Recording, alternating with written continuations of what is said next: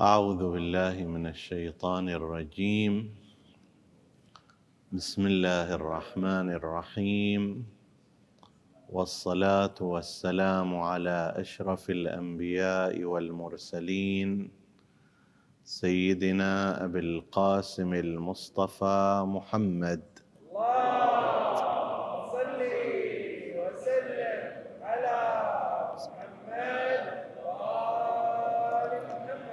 وعلى أهل بيته الطيبين الطاهرين المعصومين المكرمين. السلام عليكم أيها الإخوة المؤمنون أيتها الأخوات المؤمنات ورحمة الله وبركاته. في مناسبة سيدنا ومولانا الامام الحسن المجتبى السبط الأول والإمام الثاني والمعصوم الرابع. نشير إلى موضوع من المواضيع المرتبطة به وهو على قدر كبير من الأهمية ولكن ربما لا يشار إليه بنفس المقدار من الأهمية. ذلك الموضوع هو تحديده صلوات الله وسلامه عليه للمفاهيم. الإنسان يتعامل عادة مع كلمات هي أشبه بالشفرة. يعني مثلا عندما تقول فلان إنسان تقي أنت تأخذ هذه كلمة تقي. هذه الكلمة المفروض أنها تكشف عن شخصية ذلك المتحدث عنه. ولكن ماذا تفهم أنت من كلمة تقي؟ التقوى ما هي عندك؟ قد يكون عندك لها مفهوم يختلف عما هو موجود لدي. تقول فلان زوجة سعيدة مع زوجها. ماذا يعني سعيدة؟ قد يكون ما تنظر أنت إليه سعادة غيرك لا ينظر إليه بنفس المقدار. أنت مثلا تنظر إلى أن السعادة معناها عندها ثياب جديدة وجميلة وأن زوجها مثلا يسافر معها في كل عطله ويأخذها إلى المطاعم مثلا. هذه قد تكون بالنسبة لك سعادة غيرك لا يرى في هذا سعادة. يرى مثلا أن السعادة هدوء بالها. هل هي مع زوجها هادئة البال ما بينهم مشاكل مو على كل صغيرة وكبيرة تصير سالفة ويلا بروح بيت أبوي. خلي يكون عندها ملابس جديدة وأسفار متعددة. سعيدة هل هي آمنة؟ مو كل يوم يهددها بالطلاق. فصار السعادة اللي عندك أنت في ذهنك من أنها ملابس جميلة ومثلا طلعات وروحات وجيات مو بالضرورة تكون عندي أنا بل حتى عندها هي مو بالضرورة تكون سعادة. لو تقول لها أنت سعيدة تقول أنا سعيدة. يا حظي. أنا ما أدري كذا ما في يوم اللي يعيرني وما في يوم اللي يقول لي ويشيل ويحط ويهيني و... يابا عليك ملابس قد؟ غالية الثمن توكم جايين من سفرة. هذا من وين؟ الذي قال إنها سعيدة ما يكذب وإنما شنو؟ اختلاف في المفهوم عن السعادة. ذاك اللي قال هذا تقي عند مفهوم أن التقي يعني أنه كثير الصلاة. بس أنت مو هذا المفهوم عندك. تقول التقوى أحد علائمها الخارجية هو خضوع الجوارح ولكن الحقيقة مالتها شنو التقوى ها هنا. أعرض عليه الإثم والحرام في مأمن. شوف يخاف الله لو ما يخاف الله. إذا ذاك الصوب خاف ربه في مأمن من الانكشاف يتبين هذا تقي. حتى لو كانت مثلا جوارحه الخارجية مو زايد فيها تخضع وتماوت. تقول فلان إنسان زاهد. طيب ذاك الآخر يقول لك وين الزهد ماله؟ من طرائف المقال في هذا الباب أن أحد الزهاد دخل على سلطان أو خليفة فبدأ يمدحه الخليفة أنه أنت ما شاء الله زاهد متوجه إلى الله. فقال له ذلك الزاهد أنت أزهد مني. قال كيف أنا أزهد منك وأنا في هال أبها والملك والأموال والجواري وغير ذلك؟ قال أنت أزهد مني لأنه أنا إذا زاهد زاهد في أشياء بسيطة شوية فلوس وأكل وملابس. أنت زاهد في الآخرة في الجنة.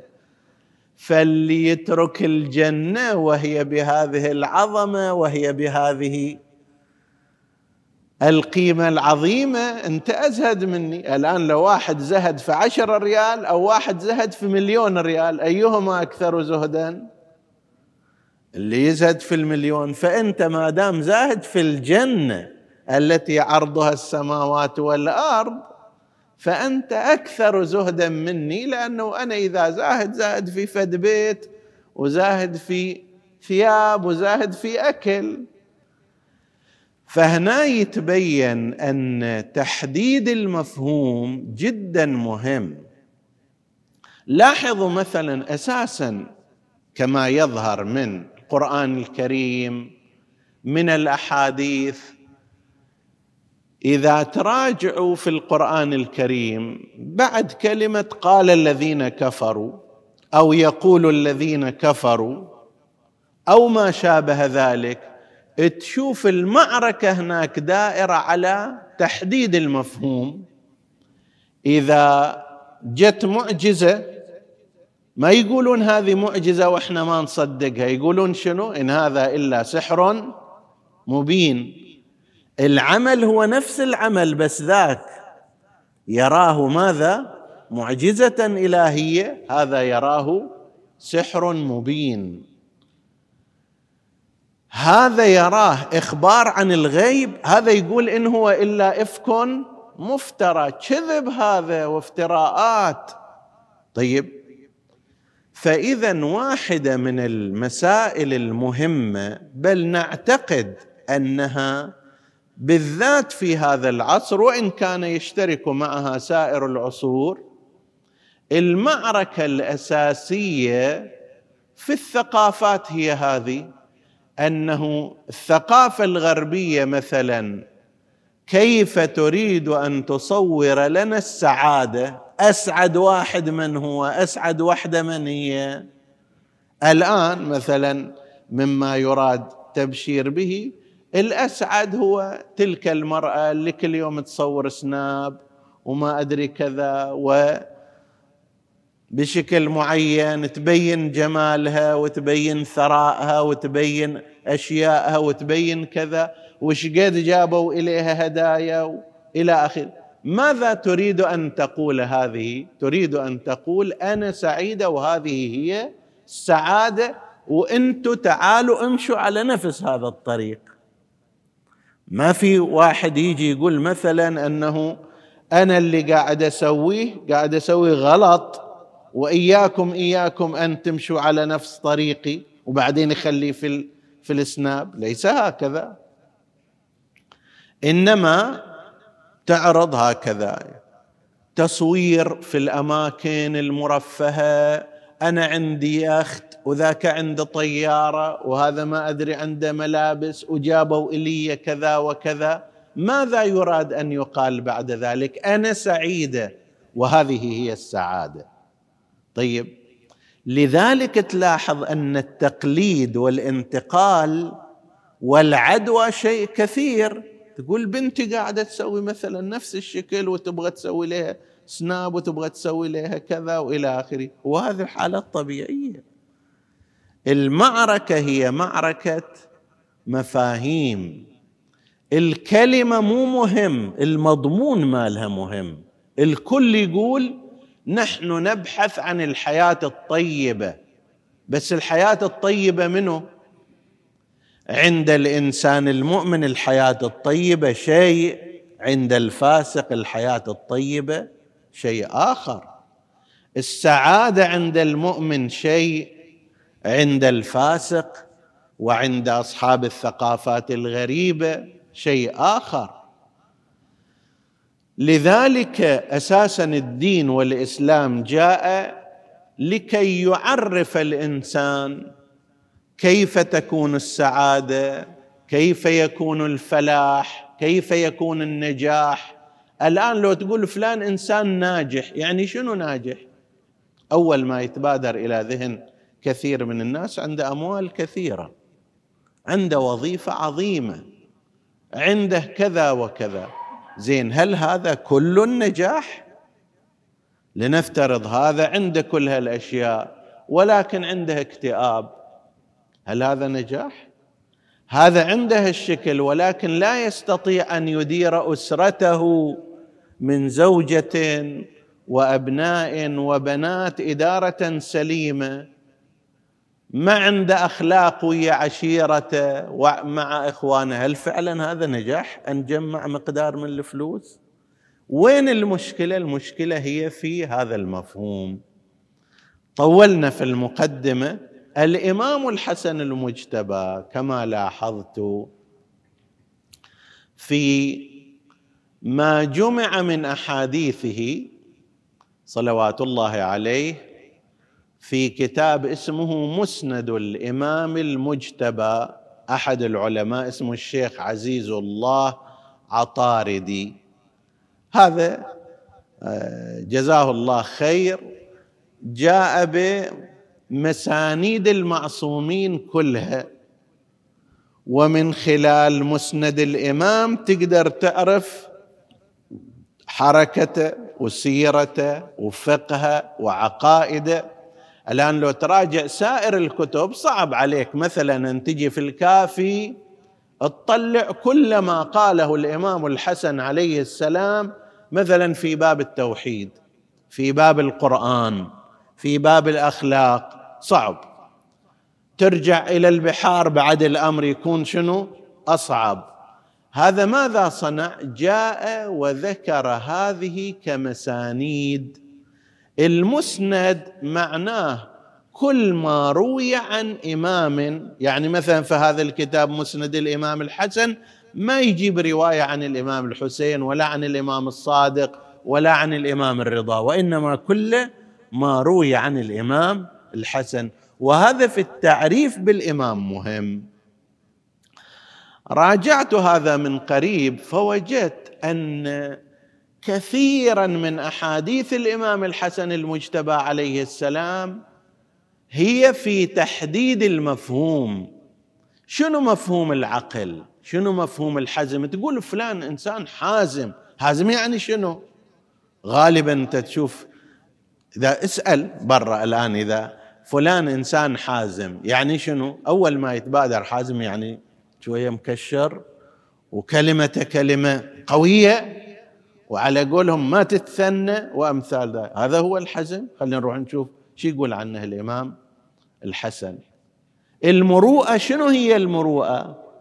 فوجدت أن عددا غير قليل من رواياته صلوات الله عليه هي في هذا الباب وهو تحديد المفاهيم. بعضها وهذا ملفت للنظر بعضها الإمام أمير المؤمنين عليه السلام يسأل الإمام الحسن يقول له ما العقل؟ ما المروءة؟ وهذا يعني ملفت للنظر ليش؟ وما هو السبب في أن الإمام يريد أن يسأل؟ هذا الآن مو بحثنا لكن هو ملفت للنظر. فاخترت بعض كلمات الإمام عليه السلام أشير إليها وفيها معاني أخلاقية مهمة نرجو أن تنفعنا. في ذلك الكتاب سأل أمير المؤمنين عليه السلام ابنه الحسن فقال يا بني ما الحزم؟ الحزم شنو؟ قال أن تنتظر فرصتك وتعاجل ما أمكنك. الحزم هو هذا.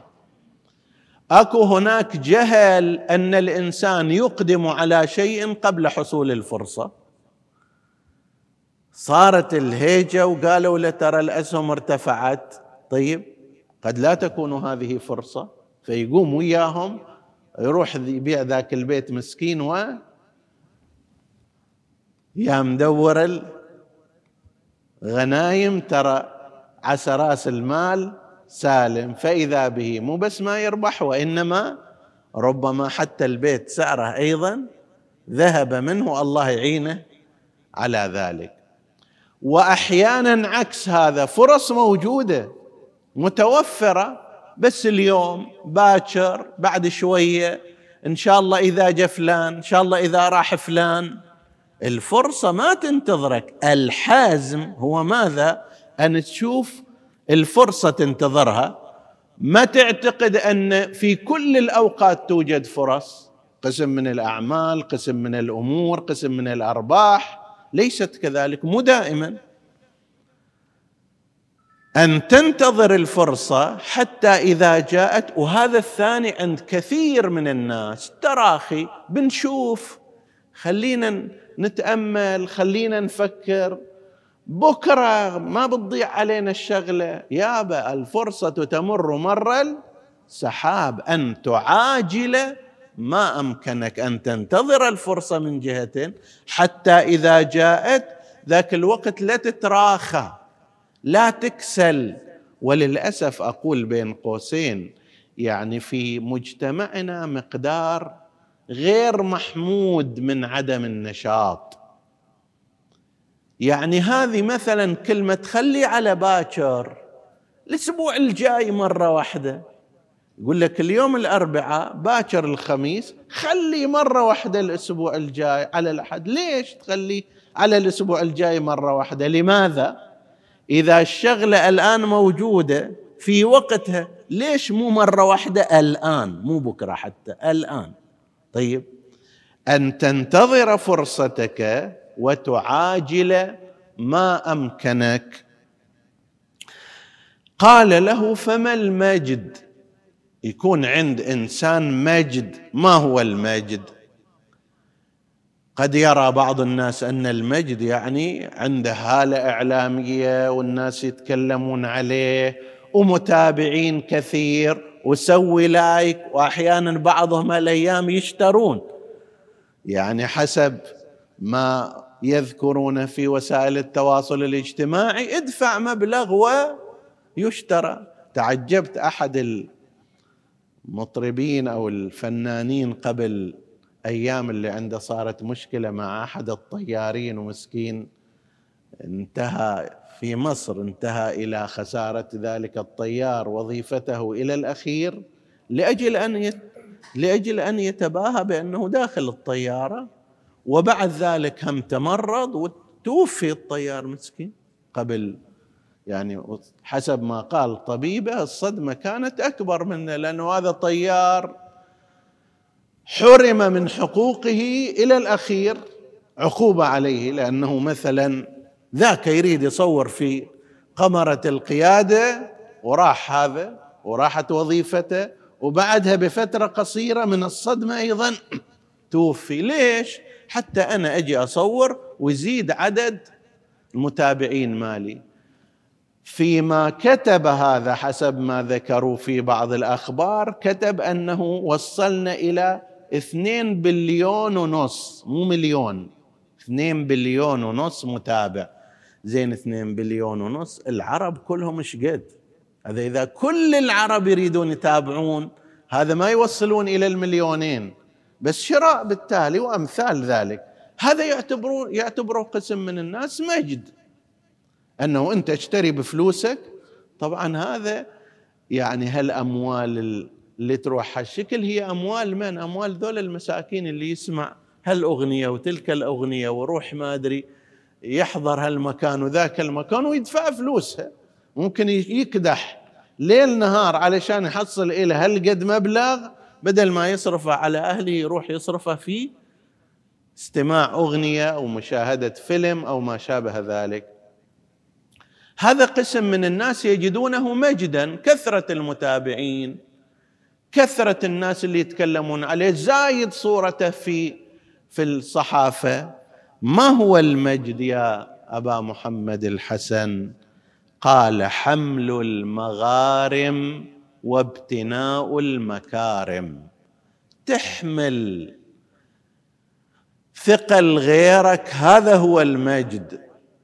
أسرتك أهلك أبناء عمومتك أبناء عماتك جيرانك. واحد واقع في مشكلة أختك ضعيفة حال قريبك وضعه متعسر تحمل الغرم عنه تحمل الثقل عنه تشيله. هذا هو المجد. حمل المغارم وابتناء المكارم. ابني إلك مكرمه في هذه الدنيا. عمل خير. الآن إحنا عندما نذكر قصة هذا الرجل طيب هل هذه مكرمة أن أنت تجي تسوي بهذه الطريقة؟ ذكرك هو عمرك الثاني. كيف يبقى لك ذكر بفعل المكرمات؟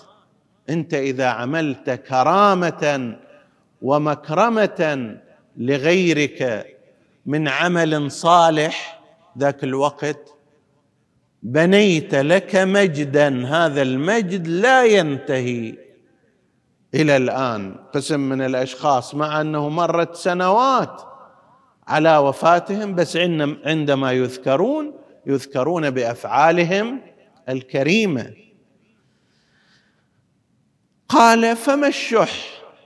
يقولون فلان إنسان بخيل. شنو يعني بخيل؟ شنو شحيح مع أن بين البخل والشح أكو فرق لكن ما معنى الشح؟ فقال أن ترى القليل سرفا وما أنفقت تلفا. إذا إجيت وأعطيت لنفترض فد شخص خمسين ريال مساعدة تقول له أوه أنا خسرت نفسي واجد. أتلفت أصلا أموالي أسرفت في إعطاء. ذلك الإنسان هذا المبلغ. شيء قليل هذا. خمسين ريال شنو تقدر تسوي؟ وأمثال ذلك ما أريد أقول هالأعداد لكن أن ترى القليل الذي تعطيه لغيرك سواء كان عاطفة العاطفة هم نفس الشيء اعطائها تعطي مشاعر محبة وعاطفة لزوجتك ولأبنائك ولجيرانك ولكذا. بعدين تقول ليش أنا واجد مطوخ السالفة؟ يمكن أصلا إذا أتعود وياها على هالحكي هذا بعدين تبطر. لا لا تعد القليل سرفا في عطائك لا في مال ولا في عاطفة ولا في غير ذلك. أن تعد القليل سرفا وتعد ما أنفقته تلفا. خلص تمر جابوا لنا كرتون كله فلانة خلصتها هذه ما بقت إلا واحد. طيب هذا الذي أنفقته ليس تلفا اللي بقي عندك هو التالف. كما نقل عن رسول الله صلى الله عليه وآله لذكره صلوا عليه.